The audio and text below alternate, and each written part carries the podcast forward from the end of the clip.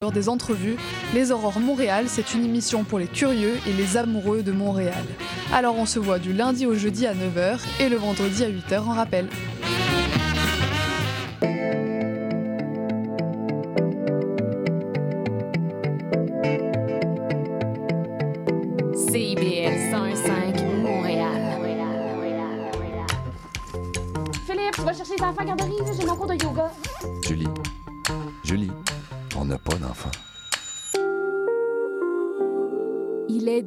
Est 18 h. CIBL 101.5. Excusez-la.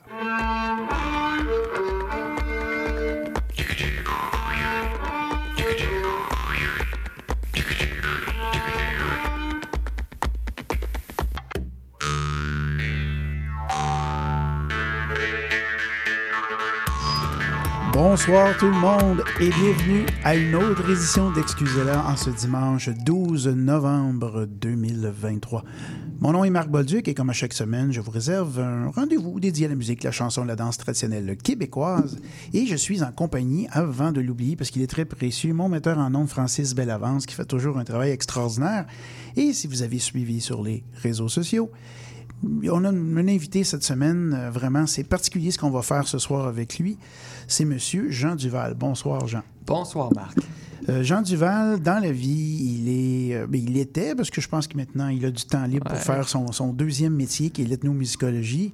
Euh, aussi agronome dans un passé euh, pas si lointain, enseignant et musicien, bien sûr, extraordinaire, compositeur aussi. Vous connaissez probablement de ses pièces. Et aujourd'hui, on va le recevoir pour nous parler d'un violonneux extraordinaire, méconnu du grand public, mais pourtant qui a été une vedette à son époque, si je ne m'abuse. Tout à fait. Et c'est M. Johnny Boivin. Alors, euh, il a, euh, avec des complices, bien sûr, il a fait lui-même euh, des retranscriptions des pièces de M. Boivin qui ont été enregistrées. Et euh, il nous expliquera ça tantôt, bien sûr. Il a procédé avec des musiciens.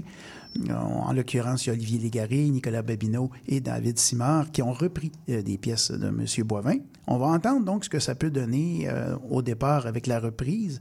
Puis bien sûr, on aura une petite surprise en cours d'émission. On pourra peut-être entendre M. Boivin lui-même.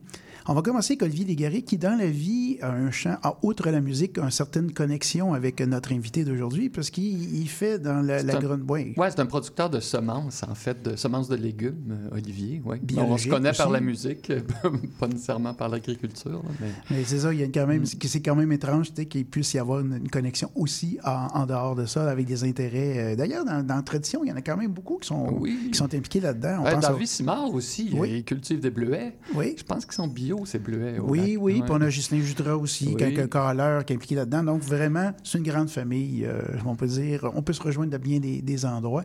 Et on va entendre Olivier Légaré nous faire le monémosque, parce qu'il y a deux versions d'ailleurs du monémosque sur ces enregistrements-là. Donc, quelques mots sur la pièce, parce que ben, pour moi, c'est un classique dans la tradition québécoise, le monémosque. Mais euh, est-ce que dans c'est- oui, c'est une pièce euh, d'origine écossaise, mais qu'on a adoptée assez, probablement assez rapidement au 19e siècle au Québec.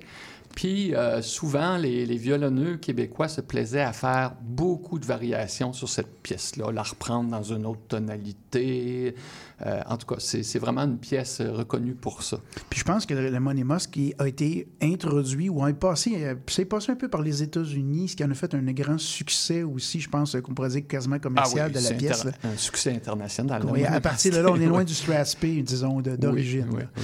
Alors, on écoute donc euh, Olivier Légaré qui nous fait Le Monémosque d'après l'interprétation de Johnny Boivin. On écoute ça, on vous revient bien sûr pour la suite de l'entrevue avec notre invité de cette semaine, M. Jean Duval.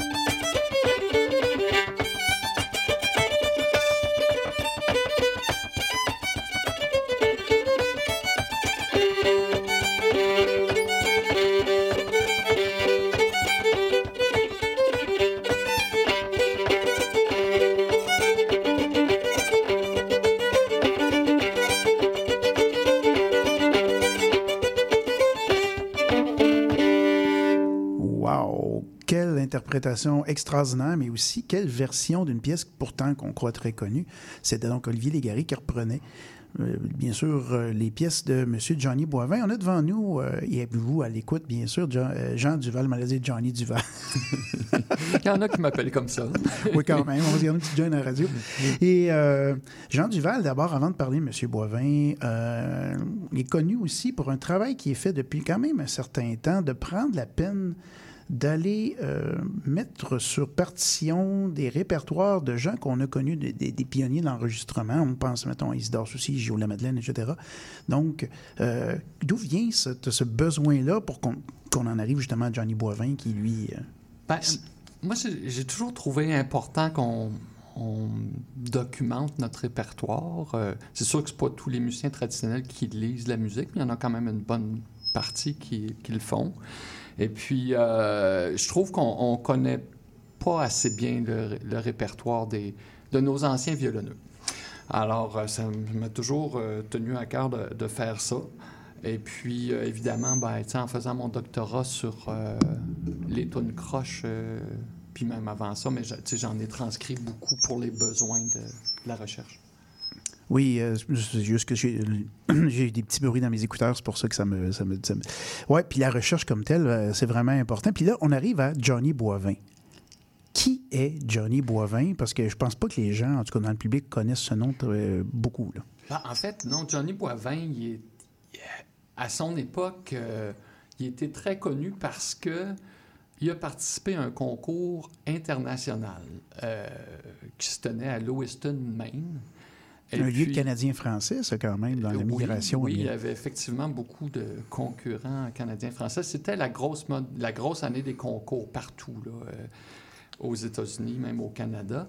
Et puis donc, euh, Johnny, euh, il s'était classé ex aequo avec un autre violonneux connu, Joseph Allard, à Montréal avant, en présélection.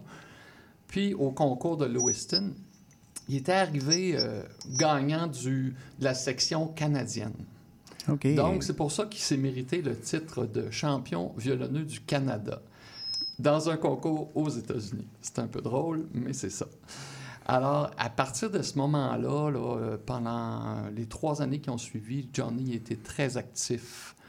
Euh, il s'est produit euh, à différents endroits. euh, et puis, je ne sais pas si tu veux que j'aille tout de Oui, suite sur on peut. l'histoire des enregistrements.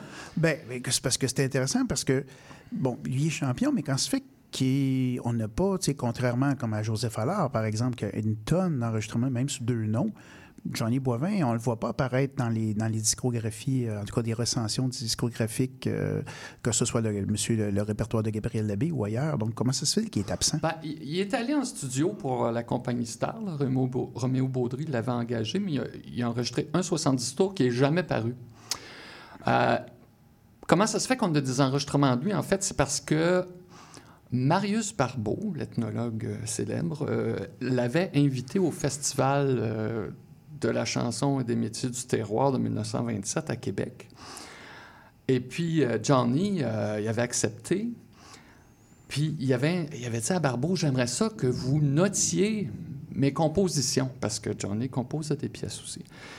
Alors Barbeau lui a dit, oui, oui, là j'ai pas le temps, mais on va le faire, on va le faire. Puis euh, un peu plus tard, euh, Johnny a, joué au festival, ça a très bien été. Mais après, il a rappelé euh, la promesse à Barbeau l'année suivante. Puis Barbeau, finalement, il n'a pas trouvé le temps de le faire, mais il a demandé à un de ses collègues à Ottawa d'enregistrer Johnny, qui joue du répertoire traditionnel et aussi quelques compositions. Euh, Donc, ça a été enregistré, euh, c'était en 1928. Oui. Oui, c'est ça. Il a enregistré euh, 18 pièces et une chanson. Ah oui, il a chanté aussi. Oui, Ah. il a chanté une chanson sur Joe Monferrand. Ah, c'est intéressant, ça. Franck. Mais euh, c'est donc pourquoi? Parce que sa chance unique qu'il y a eu d'enregistrer n'a pas été reprise après. Euh, Est-ce qu'il y a une histoire autour de ça? Est-ce qu'on a pu découvrir dans vos recherches euh, un peu euh, la, Ben, la raison fait- du pourquoi, du comment, il n'y en a pas fait d'autres? À partir de 1929, euh, il, est, tombé malade. Ah, il est mort ok. en 1930. Il était quand même. euh, à- il était né en 1861. Là. Fait que, euh, Avant le Canada. oui, c'est ça, tout à fait. Avant avant même l'existence du Canada. Alors, euh, c'est un peu pour ça euh, qu'on n'a pas réentendu parler de lui. Là, Jean Duval nous a fait un petit cadeau. Il nous a apporté euh, une pièce où on peut entendre Johnny Boivin lui-même jouer. Donc, c'est tiré de ses enregistrements, je suppose, du collègue de M. Barbeau, là, qui ont été faits en 1928. Euh, vous avez choisi Rille des Dames à 4, deuxième partie. Euh, c'est bien ça? Oui. Alors, euh, pourquoi ce choix, euh, disons, basé sur une... Ben, dans son répertoire, moi, c'est une, une pièce. C'est une pièce que j'aime beaucoup. J'aime beaucoup la façon qu'il utilise des cordes graves, du violon, et puis c'est un jeu très expressif, celui de Johnny. Fait que vous, vous pouvez le- l'entendre, même malgré les bruits de fond divers qui vont avec les enregistrements sur cylindre de cire. Puis là, on pense bien sûr que c'est un enregistrement qui a 95 ans.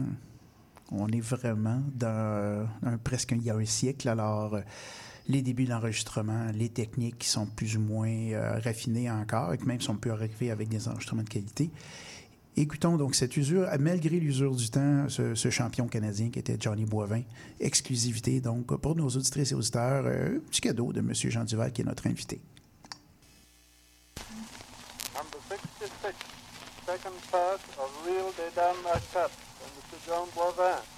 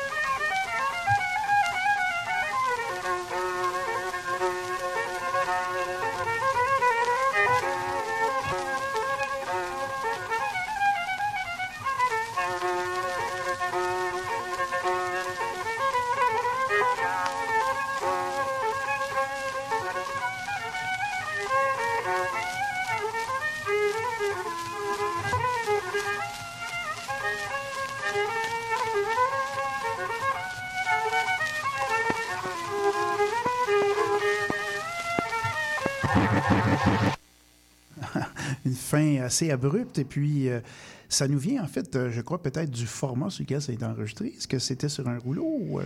C'était, oui, c'était des enregistrements faits sur rouleau de cire. Il y avait d'autres technologies, même à l'époque. les 78 tours, ça existait.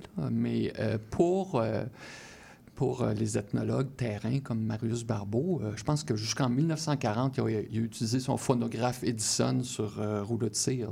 Donc, c'était un instrument plus de- pour amener euh, partout. Là. Bon, le rouleau de cire, qu'est-ce que c'est? Parce que, bon, c'est une technique d'impression musicale. euh, ça marche avec la cire, bien sûr, mais comment ça fonctionne? Parce que ça doit être un, support fragile. On peut le deviner fragile. Oui, c'est certainement plus fragile euh, que le bakélite. Là, euh, bon. Mais c'était pas seulement de la cire. Là. Assez rapidement, ils ont mis d'autres choses pour que, que ça, ça réagisse moins à la température et tout et tout. Mais si on va au Musée canadien de l'histoire à Gatineau, euh, les, tous les rouleaux de cire là, euh, de Barbeau et compagnie sont tous conservés euh, quand même au frais, dans une chambre assez fraîche. Puis j'ai vu ça récemment. T'as t'as un pan, c'est tous les rouleaux de cire des champs amérindiens, parce que Barbeau a collecté énormément de champs Oui, c'était sa première mission, d'ailleurs, en ethnologie. Puis là, tu as un autre, un autre armoire là, de rouleaux de cire avec surtout des chansons. Puis c'est un peu comme ça, à un moment donné, les, les employés du musée ont, ont trouvé un lot de rouleaux de cire qui était comme un peu euh, passé inaperçu. Puis ils se sont est-ce qu'on a euh, transféré ça sur bobine euh, magnétique? Pour se rendre compte que non. Et c'était les rouleaux de Johnny Boivin, qui, donc n'avaient jamais été vraiment écoutés ou transférés. Donc ça a été fait directement des rouleaux de cire à- au numérique. Ce qui fait que la, la qualité sonore est quand même bonne parce qu'il n'y a pas d'usure du rouleau en tant que tel. C'est pas ça. des réécoutes. En Wow. fait, on est chanceux d'une façon parce que si Barbeau avait, s'était assis pour transcrire les pièces, ça l'aurait usé beaucoup les, les rouleaux de cire. et la lecture de rouleau de cire, ça marche avec quoi? Avec une une aiguille, aiguille, comme, comme dans un, Oui. un 78 tours ou un vinyle plus tard. là. Donc, c'est le même principe avec euh, qu'on va chercher les, les, les sillons, les... les, les- Ils ont une aiguille pour l'enregistrement, puis une aiguille pour la lecture aussi. C'était Ah, deux wow, types wow, d'aiguilles différents. Donc, c'est vraiment euh, intéressant, cette, cette forme-là. Euh, à l'émission qui nous précédait, Sophie Lavoie était là, puis, on a- bien sûr, elle a, elle a écrit quelque chose justement sur Johnny Boivin, mais qui venait de la Terrière. Donc, c'est un, musicien du Saguenay. Il était du Saguenay, mais à, à peu près à l'âge de 40 ans. euh, il, il était fermier, puis après ça, il était entrepreneur. Il, faisait, il y avait une usine de boîtes à fromage. Après ça, il était euh, un des développeurs de Shawinigan. Oh! Shawinigan n'existait pas encore. Il était engagé pour amener des hommes avec lui pour développer Shawinigan. Puis il était là un bout de temps, puis après ça, il est allé vivre avec sa famille. là. il a quand même eu énormément d'enfants. euh, à Trois-Rivières, où est-ce qu'il était marchand de glace Ah, OK. de glace pour les glacières. Puis, il, était, il investissait dans toutes sortes de choses, l'immobilier, des compagnies diverses. C'était un homme d'affaires. Donc, c'est contraire un peu des fois à l'image qu'on a des musiciens Ouais. traditionnels qui se faisaient souvent avoir euh, ou en tout cas, dans beaucoup d'affaires. Lui, il semblait être d'affaires, ben, entrepreneur pour son époque, ce qui est, ce qui est assez atypique du cliché qu'on peut avoir. Et on peut comprendre d'ailleurs pourquoi il est revenu à la charge auprès de Barbeau en disant Hey, ta promesse, euh, parce que c'est pas tout le monde qui aurait fait ça à l'époque. hein. On, on s'imagine bien, euh, surtout les, les gens qui étaient collectés, hein, il y avait toute cette. Des fois, ils se donnaient peu de valeur à leur propre travail. Il y en avait qui avaient des gros égaux, mais d'autres qui. Et puis là, je peux supposer que M. Boivin, là-dedans, est champion canadien, puis dit, Ouais. Tu me laisseras pas tomber. Euh, J'aimerais ça qu'on aille entendre euh, une autre euh, pièce, cette fois-ci avec un autre violonneux qui a été retenu. On parle de David Simard ou David Simard, bien entendu, euh, avec une pièce qui s'appelle La chute à Caron. Ben, J'aimerais ça parler de la pièce, mais aussi pourquoi la sélection de parmi les trois qui ont pu rendre la musique, da- David Simard? Euh, la, la sélection des violonneux ou le. oui, non? bien sûr, les musiciens d'abord, puis après ça, la pièce. OK. Ben, en fait, moi, je trouvais important que. Ben, ça me prenait des, euh, des violonneux qui lisent la musique. euh, qui étaient à l'aise avec ça, tu sais. Euh, et puis, je voulais aussi que ce soit des violonneux assez jeunes pour qu'ils qui s'approprient l'art de varier les pièces à l'ancienne. Parce que Johnny Boivin, c'est vraiment ça qui nous expose. C'est, une, vieille façon de concevoir la musique, là, où le violonneux joue jamais la même chose exactement d'une fois à l'autre qu'il joue la pièce. Puis il y a une grande liberté là, dans la variation. Puis je pense que c'est, dans le cas des trois euh, violonneux à qui j'ai demandé de, de m'aider dans le projet, ça, ça a été un succès. Là. Ils se sont vraiment appropriés ça. Euh, bon, sur l'album, il y a euh, 18 pièces, c'est ça? Euh, oui, Puis 6 pour chacun, donc il n'y a, pas de- y a pas de chicane. il n'y a euh, pas de chicane. Mais comment la sélection s'est-elle faite? Est-ce que c'est Jean Duval qui a décidé qui jouait quoi ou ce sont les musiciens par, par, par goût ou par lecture? En fait, j'ai un peu lancé la ligne à l'eau. David connaissait déjà les enregistrements de Johnny. Il y avait certaines pièces même qu'il avait déjà intégrées dans son répertoire. Fait que, il y a comme eu une espèce de préséance, on pourrait dire. Euh, euh, puis les deux autres, ben, ça s'est fait naturellement. Je n'ai pas eu à, arbitrer quoi que ce soit. Là. Euh, Et puis, la pièce en tant que telle, donc, moi, parce que je l'aimais bien, là, on est là-dedans. Elles sont, elles sont toutes intéressantes, d'ailleurs, les 18. elles ont- mais il y a même des variantes de certaines. On parle de photons, puis d'autres versions, la vie. Et souvent, M. Boivin, dans ses titres, il dit le vieux Brandy ou le vieux. euh, est-ce que. euh, avant qu'on aille à la pièce, dans le fond, je viens d'avoir cette idée-là. Est-ce qu'on on a l'impression que ce sont des, versions plus anciennes des pièces qu'aurait joué M. Boivin ou parce que là, on peut remonter à sa naissance à 1861, on, peut, on pourrait extrapoler que ce sont des pièces, mettons, euh, milieu des années 70, 80, euh, 19e siècle? Et difficile à savoir. C'est sûr que dans son approche, il y a un côté ancien, là, Puis il y a certaines versions de pièces aussi qui sont, euh, qui sont plus anciennes, je dirais. Euh, mais peut-être pour revenir, La chute à Caron, c'est une de ses compositions. C'est important de le souligner. Puis ça rappelle une aventure qui lui est arrivée quand il avait 12 ans, qui s'est perdu dans la forêt avec un ami. Et puis, ils ont abouti à la chute à Caron, sur le bord du Saguenay. Euh, puis, ben, ils ont réussi à retrouver leur chemin pour la maison, là, mais c'était ça qu'ils voulaient remémorer. euh, Et l'histoire de ça, est-ce que c'est dans les, euh, dans les notes qui sont Oui. attenantes? Ah oui, donc euh, dans les archives, vous avez pu retrouver aussi le, le contexte de la pièce, Oui. de la composition. Ça, c'est assez, intéressant parce qu'on on a peu l'impression que, en tout cas dans les enregistrements du début du siècle, il y avait ces contextualisations-là En tout fait, le temps. c'est pour le festival de 1927 de- de- organisé par Marius Barbeau que là, il, a- il voulait avoir un peu, un peu de, de viande à mettre autour des, des titres. Alors, il a demandé l'histoire à, à Johnny comme ça. Et puis aujourd'hui, ben, la chute à Coron a été euh, harnachée. là. Ça fait longtemps. C'est une des premières euh, places qu'il y a eu un barrage Ben hydroélectrique. oui, puis... euh, le- Ben oui, le, le Saguenay, le Saint-Maurice ont été des, des grands vecteurs et des fois de développement forestier, mais aussi en hydroélectricité. Alors, euh, Mm. Puis ça a toujours suivi M. Boivin, puisque s'il était un des fondateurs de Shawinigan, on peut Ouais. comprendre que la première, la, Shawinigan, la Shawinigan Power, Light and Power euh, Corporation, était une des premières productrices d'électricité au Québec. Alors, euh, c'est toujours intéressant de faire des liens. Alors, on va écouter donc euh, La chute à Caron, une composition de Johnny Boivin, cette fois-ci interprétée par David Simard de cette collection superbe qu'on appelle la musique de Johnny Boivin, 1861-1930, production de notre invité, M. Jean Duval. ん?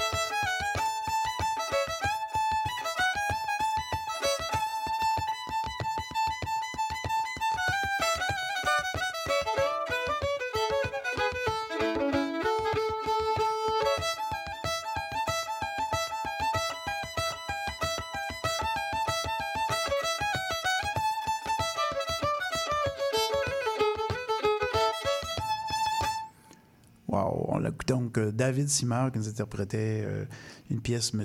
Johnny Boivin. On va en entendre tout de suite une autre par Nicolas Babineau, cette fois-ci, La joie des sept. Et puis, on, on va aller en pub. On va revenir avec notre invité Jean Duval qui est là pour nous parler de Johnny Boivin. travail extraordinaire qui nous permet de découvrir beaucoup de choses. À tout de suite.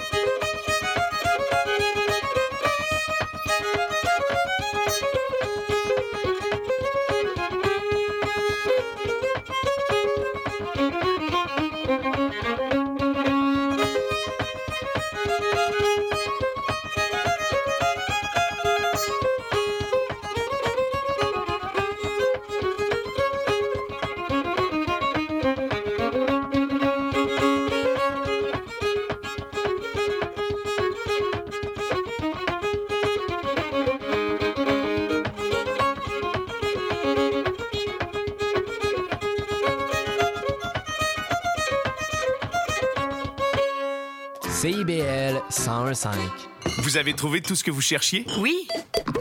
Wow! Ah, ça, c'est les points inspire de votre offre extra. Juste pour vous. Il y en a beaucoup. Et avec cette bouteille-là, ça en donne combien? On va voir. Oh, wow!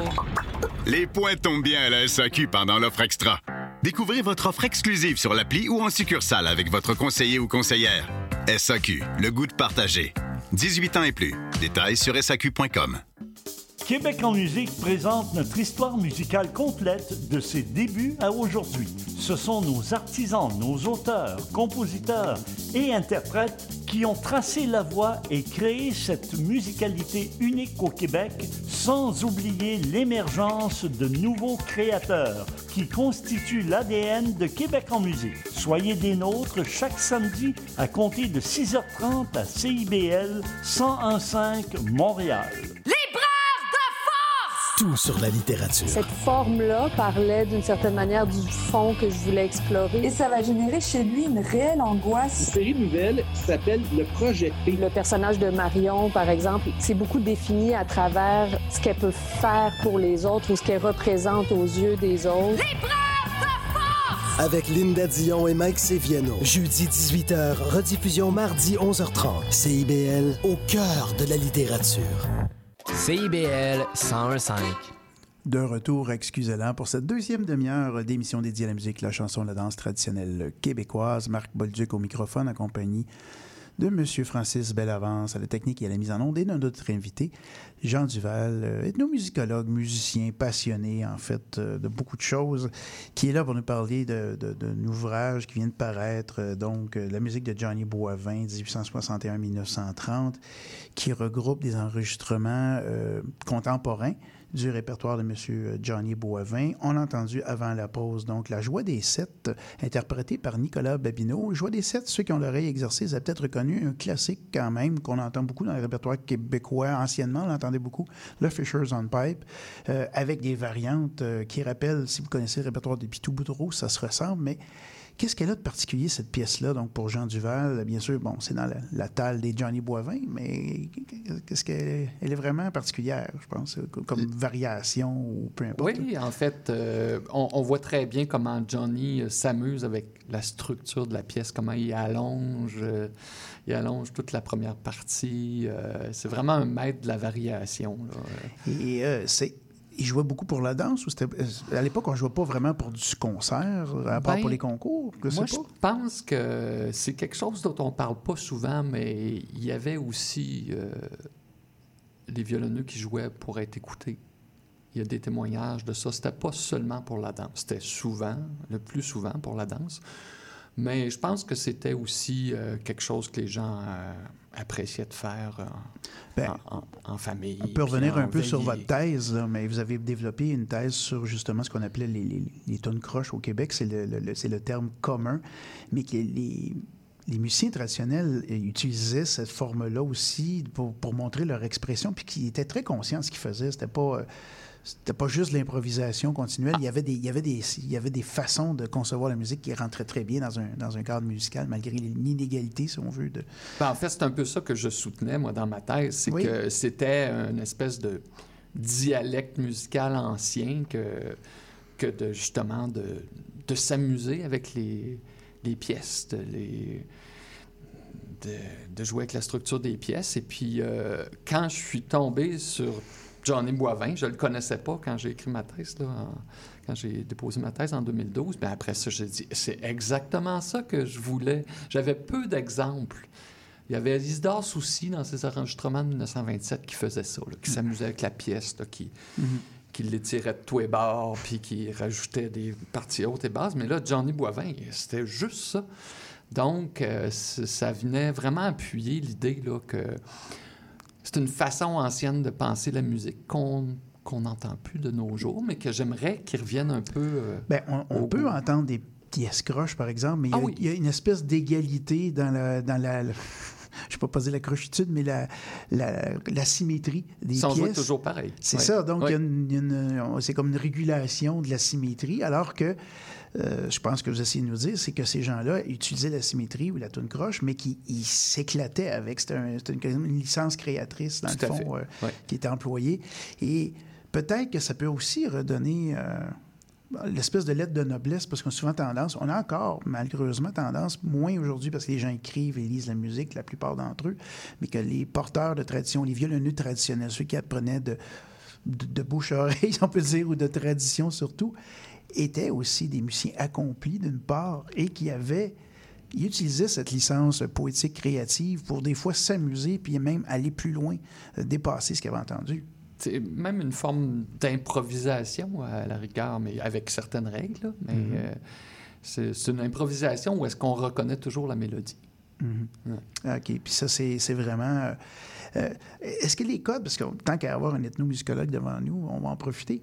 Euh, par rapport à la tradition québécoise, qu'est-ce qui est commun là, dans les, mettons, dans les, dans les rythmiques ou euh, pour que les gens qui, comprennent un peu ce qu'on dit, là, exemple, est-ce qu'il y a des rythmes qui sont comment je peux dire, est-ce que des, des 5-6 types de pièces qui sont les plus communes, puis c'est à peu près le cadre de référence pour à peu près tous les musiciens que vous avez entendus de cette période-là?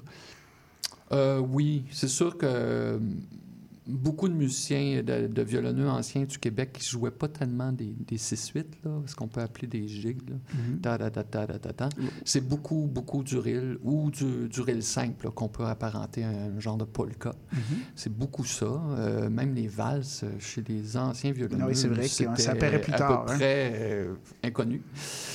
Euh, Puis c'est ça, il y avait des marches aussi, un peu de, un peu de clog. Mhm. Mais je pense qu'on a fait le tour des formes euh, qui existent dans le répertoire traditionnel. Oui. Et, on va en entendre justement une partie de, de si je me rappelle, on va, parce qu'on va retourner à Olivier Légaré. Et on, parle d'un talent en cours. Et puis ça, bien, pour si on connaît le, le répertoire de Louis Boudreau, euh, des termes, on parle de triomphe, de talent en cours. Est-ce que c'était des noms de figures de danse ou c'était une danse en soi? Ça parce que le talent en cours, ça, c'est ça revient ailleurs, mais euh, particulièrement au Saguenay. Euh, Qu'est-ce que c'est, euh, au juste? Oui, c'est une pièce qui est vraiment propre à la région du Saguenay. Il y en a aussi dans Charlevoix, des versions. sans doute que c'était une danse, mais je me rappelle, vous, tantôt, il y avait Sophie Lavoie qui parlait, elle, bien connu Jean Desgagnés. Jean Desgagnés me dit, le talent court, son père lui avait dit, ça, c'est une pièce pour improviser. C'était une pièce pour, justement, s'amuser à faire des variations. Alors, mais il n'y a pas beaucoup de- d'enregistrements je- commerciaux ouais. de cette pièce-là. là. mais des enregistrements d'archives, il y en a quand même. Puis euh, je me rappelle ce que. Louis Boudreau disait, tu sais, au moment donné, il y avait cette, c'était un bon violonneux ou un bon gigueux, comme ils disaient, eux autres, euh, ce qui, avait, qui était intéressant de voir le Bon lien- frotteux. Ouais, un bon frotteux aussi. De dire, ben, il fallait que tu connaisses ton talent en cours, il fallait que tu connaisses ton triomphe. Puis il y avait vraiment comme des, c'était des classiques peut-être régionaux, mais il y avait aussi des, des, des, des formes qui étaient attendues dans, dans les phrases, puis après ça, le reste, ça devait être laisser la place à l'improvisation. Alors, on- sans plus tarder, on va entendre Olivier Légaré nous faire euh, ce talent en cours-là, qui est tiré d'un- d'une quadrille. Est-ce que bien ça? Je ne l'ai pas devant Euh, moi. non, pas vraiment. C'est pas une troisième Ah, c'est partie. une- quelque c'est une partie de sept, là, Une oui, partie de sept, oui. alors. Euh, on écoute ça et on vous revient, bien sûr, pour la suite de cette entrevue, entretien avec Jean Duval.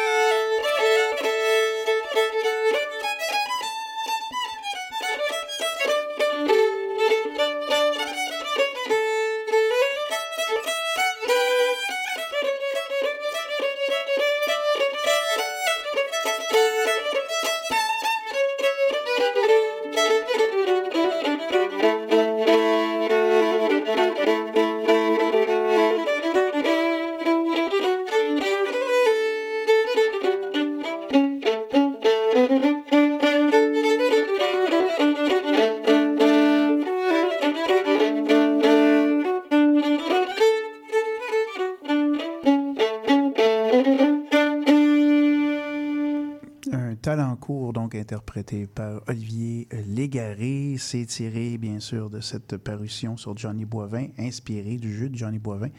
Et celle-ci, euh, c'est le choix de notre invité de la, la diffuser. euh, puis c'est très, très joli. C'est.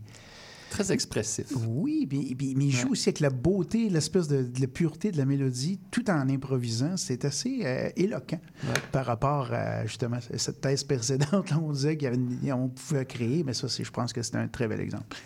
Euh, parmi les. euh, parce que moi, je vais aller tout de suite vers. euh, On va entendre des pièces, franchement, on va le découvrir. Et puis, on n'a pas parlé du choix de Nicolas Babineau. Bien sûr, on a parlé des, des- du fait que c'était des jeunes violons, mais qu'est-ce qu'il y avait de particulier euh, pour Nicolas Babineau, qui va être l'interprète de la prochaine pièce qu'on va présenter? Euh, Nicolas, on le connaît comme guitariste, comme violonneux, mais qu'est-ce qu'il a- qu'est-ce qu'il apportait, lui? euh, Ben, entre autres, euh, euh, tout ce qui est le mastering. non, mais c'est, c'est- Ah, je Euh, comprends. non, non, mais, non, mais c'est, c'est un. c'est On fait de euh, on fait de la musique ensemble depuis longtemps, Nicolas et moi, même si. Oui, c'est vrai, jeune. un on a album fait, ensemble, On a fait un album ensemble en 2018. Le titre, t'as une minute qu'il y a une petite bio, là. euh, euh, c'est. euh, euh, voyons. euh, ça, euh, à saveur locale. Oui, c'est ça. Exact. Euh, Composition à saveur locale. Compotrade à saveur locale. oui. Très bel album d'ailleurs, avec des, des belles pièces à l'intérieur. Donc c'est vrai, collaboration de longue date. Et puis. euh, Puis, ben, c'est ça. Puis, c'est un super bon violonneux. Ah, Puis, qui- il y a eu de la misère, je peux. euh, je- Il a travaillé sais fort. je sais pas s'il nous écoute ce soir. là, entre autres, le reel du pendu, il a donné Oui. de la misère. Parce que il y avait sa version à lui, Nicolas, qui jouait depuis des années. Puis là... de- Faut se déprogrammer quasiment. Ben, c'est ça. Ah, mais il a réussi. Ce qu'on va entendre, la prochaine pièce, écoutez, c'est un peu d'actualité dans la mesure où on a toutes les, les relations entre les Premières Nations et, euh, bon, que ce soit le Québec ou au Canada. Et pourquoi je vous dis ça, c'est que le titre, c'est c'est une pièce que composé Johnny Boivin, en fait, une de ses premières compositions, ce qu'on ce qu'on m'a dit tantôt. Et la marche s'intitule Marche pour de la paix entre les Blancs et les Sauvages. Alors, bien sûr, on parle des Autochtones à ce moment-là.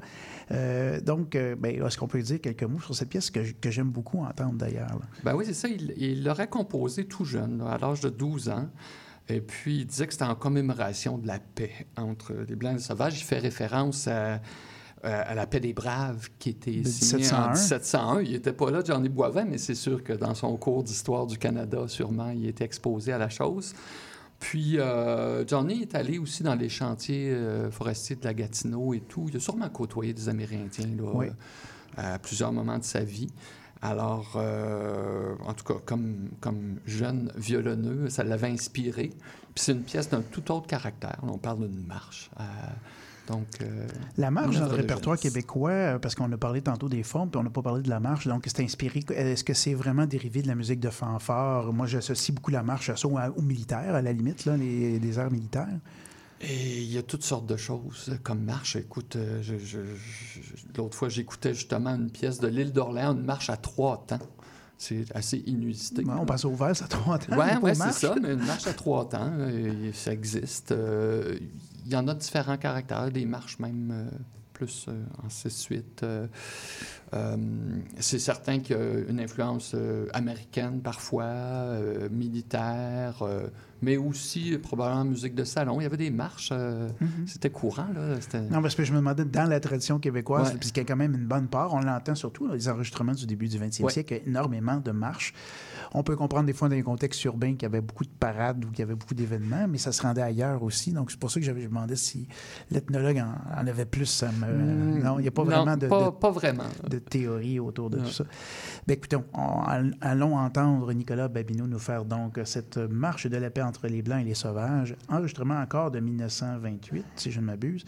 Et puis, euh, c'est donc une série euh, de, des, des cylindres. Il y en avait combien? Parce qu'il y en a quelques-uns, je pense qu'il y avait des, des tentatives, comme la, la chute à Caron, il y en avait Ouais. plus qu'une prise. Donc, est-ce que c'est... C'est le seul qui C'est avait le seul deux qui est en ouais. Alors, euh, écoutons donc cette marche. Excusez-moi, j'ai dit, ouais, c'est bien une marche. Et on va revenir pour la probablement pro- très près de la conclusion de cette émission. Je vous rappelle que notre invité est Jean Duval, donc ethnomusicologue, musicien, passionné surtout de recherche en tradition québécoise.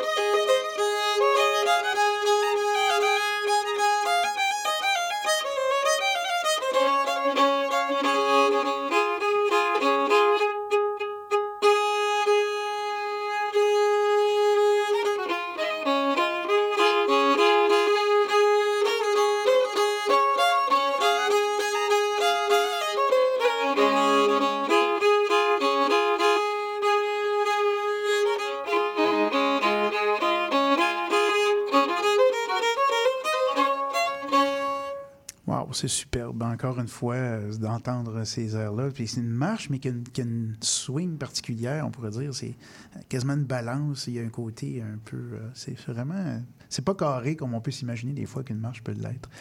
Tout à fait intéressant.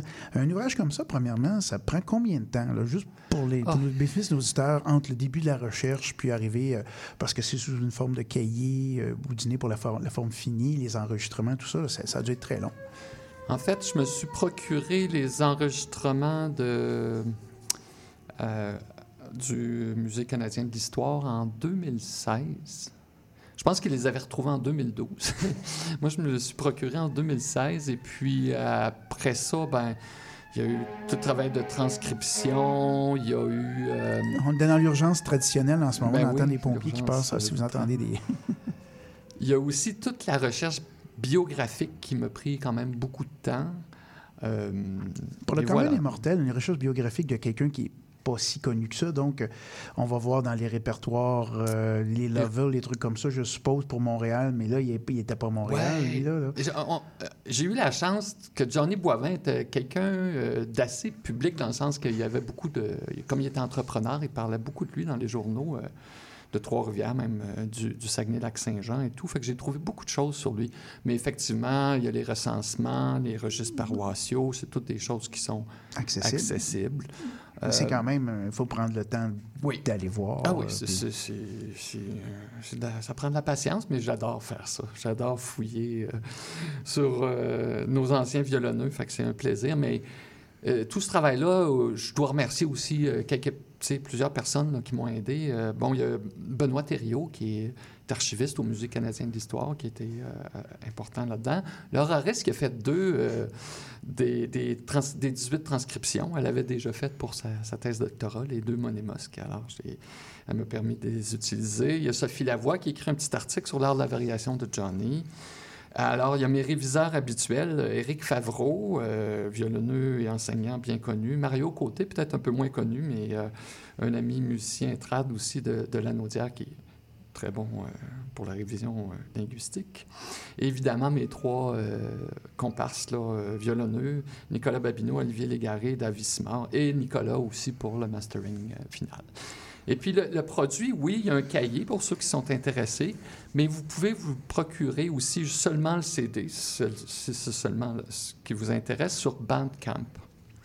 Et- Donc, euh, la musique de Johnny Boivin sur Bandcamp. OK, c'est tel quel, c'est pas, pas sur Jean Duval, c'est sur la musique de Johnny Boivin. Pour les gens qui font des recherches, des oui, fois. là. oui. Et puis, euh, si vous, a- en fait, si vous achetez euh, le CD euh, virtuel là, euh, sur Bandcamp, il y a aussi le PDF de la collection. Donc, euh, Par curiosité, c'est le combienième? Parce que ben, sur le violon de Joe, on était capable Ah. aussi de se procurer. Il y a eu Isidore Soucy, il y a eu euh, J.O. La Madeleine, il y a eu euh, Monsieur euh, Arthur, euh, Arthur Joseph Boulay, c'est ça? ouais, ce serait le huitième. Ce serait le huitième, puis il y en a d'autres euh, qui sont euh, presque prêts. Les autres sont, j'en ai nommé trois, mais il y en avait qui d'autre? Il y avait- Euh, Isidore Soucy, Joseph Allard, Géo La Madeleine, Fortuna Malouin, Arthur Euh, Joseph Boulay. Euh, une réédition de euh, voyons, euh, J.A. euh, Boucher, qui, qui avait publié une collection en 1933. C'est assez étonnant, mais une réédition de ça. Puis il y a aussi un ouvrage qui est Huit violonneux méconnus. Là, euh, donc euh, voilà. Puis il y en a d'autres qui s'en viennent. Oh. Qu'est-ce qui motive Jean Duval? Parce que, bon, euh, comme ethnologue et musicologue, musicien, à faire ce travail à la fois de transcription et puis, de, bon, dans ce cas-ci, de, ré- de réenregistrement, euh, parce que, bon, qu'on on s'entend que dans le milieu, il y a des publics plus restreints, mais là, cet, ouvrage-là, il est pérenne, il peut être utilisé. Donc, à la base, qu'est-ce qui a motivé Jean Duval? Ben, moi, c'est sûr que ça fait, euh, ça fait 45 ans que je joue de la musique traditionnelle. Euh, il y en avait dans la, famille du côté de mon père. Euh, c'est une musique qui, vient me chercher beaucoup. Et puis, j'avoue que j'aime beaucoup euh, l'ancien répertoire là, qui, euh, euh, qui peut-être nous distingue un peu plus. euh, Parce qu'il y a énormément. On parle, j'ai devant moi un excellent compositeur euh, dont les pièces, certaines des pièces sont des classiques maintenant, qui jouent dans les sessions, qui jouent un peu partout. Quel est le rapport? euh, Parce que je trouve ça intéressant comme dichotomie, c'est qu'on on- la tradition comme telle qui se transmet puis qui varie avec le temps, puis les compositions originales, comment se constitue le Jean Duval là-dedans comme. euh, Mais nos anciens violonneux étaient tous des compositeurs. La composition, ça fait partie de la tradition. Donc, c'est sûr qu'il y a beaucoup de pièces qui sont délaissées avec le temps. Il y en a de nouvelles qui apparaissent et puis euh, c'est en mouvement. Puis en, en, faisant un travail comme ça, est-ce qu'on on, on, veut surtout contribuer à ressortir des pièces qui étaient peut-être enfouies sur les, les, épaisses couches d'autres répertoires qui sont additionnés? Euh, pas, pas, seulement d'anciennes pièces, mais aussi euh, une approche musicale qui est particulière puis qui, je pense, qui vaut la peine d'être découverte. Et euh, on va aller tranquillement vers euh, la pièce euh, qui va être notre, notre, point culminant au niveau à la fois de l'entrevue et sonore. Et puis, quelque chose que vous avez choisi, qui est un ancien, là j'ai dit Turil ou Air Matelot, ou en tout cas, il y a quelque chose de particulier par rapport à cette pièce-là? C'est par rapport, entre autres, au temps. Et, oui, ben en fait, ça fait partie de la famille des, des ce que j'appelle les rilles à trois temps. Que Parce qu'un reel, les... ordinairement, c'est quoi? C'est quatre? C'est plus, plus, binaire. Là, oui. On compte un, deux, un, deux. Euh, mais là, c'est euh, la première partie de cette pièce-là est en trois temps. On a on a un répertoire assez particulier au Québec qui n'existe pas nécessairement euh, dans les îles britanniques aux États-Unis, qui sont les rilles à trois temps, les brandés, grandes gigs simples et tout ça. Puis ça, c'est un exemple d'une autre euh, pièce de ce type-là. Et euh, les exceptions, puisqu'on parle de brandé puis de grand gig simple, ce sont des pièces qui sont giguées aussi dans beaucoup de cas. Donc, est-ce que c'est ça qui aurait apporté cette distinction-là ou le contraire, l'air qui amène, je sais pas, est-ce que c'est pas le poule et Hmm. l'œuf, mais euh, l'ethnologue devant moi ben, je sais pas. C'est sûr que le brandé, c'est avant tout, c'est une danse, euh, c'est pas un, c'est gigué, mais c'est une danse de groupe, là, Mhm. à- alors que la grande gig simple, c'est vraiment plus pour les solistes.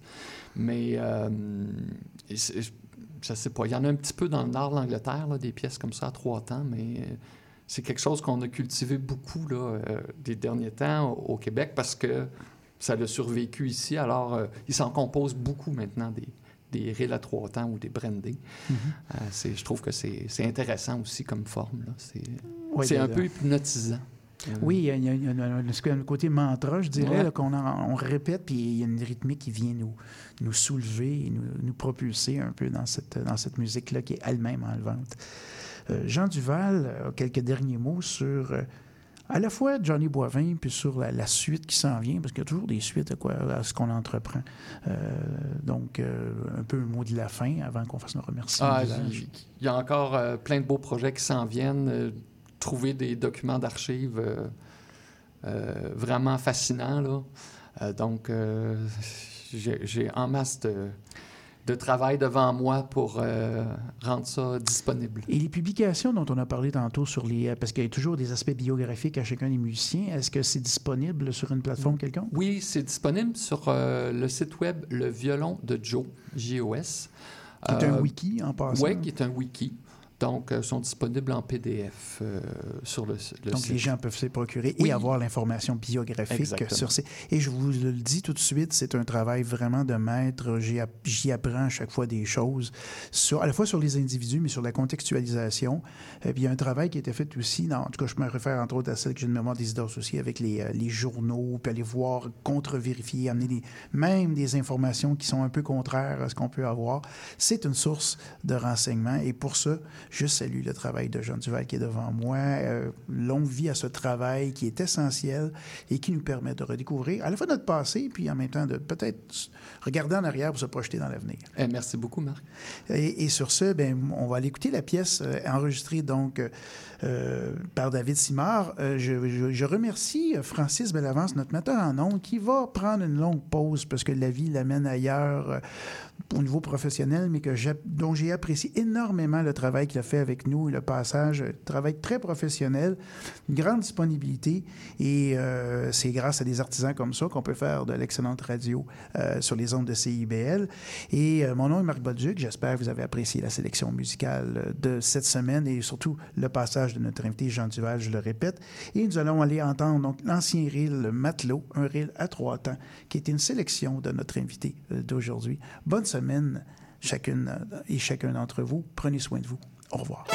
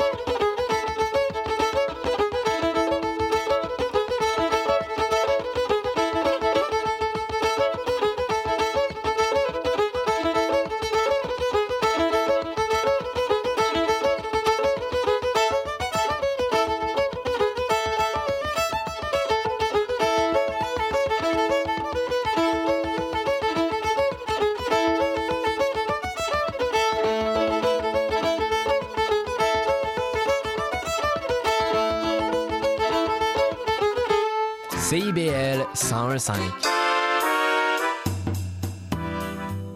Vite, vite, vite, dépêche-toi, le bingo de CIBL commence. J'arrive, j'arrive. Bon, je pense que j'ai tout, chips, breuvage, les tampons de bingo, un rouge pour moi, un bleu pour toi. Ok, ok, mais les cartes?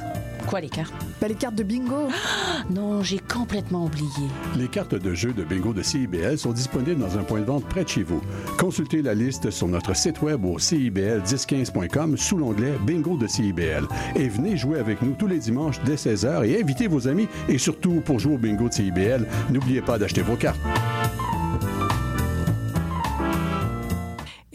La vie de famille comprend son lot de défis. Ici Chantal Rodet, votre animatrice et coach familial. Je vous invite à écouter mon émission Au cœur de la famille, qui est diffusée tous les mercredis soirs à 19h sur les ondes de CIBL 101,5 FM Montréal. Chaque semaine, j'aurai l'occasion de vous partager des conseils et des anecdotes qui, je l'espère, vous donneront un second souffle pour vous aider à faire face aux défis que vous rencontrez au quotidien. C'est un rendez-vous tous les mercredis soirs, 19h, sur les ondes de CIBL. Les générations se parlent à Trait d'Union. Je suis Louise Curodo et je vous invite à vous joindre à nous tous les vendredis à 14h sur les ondes de CIBL 100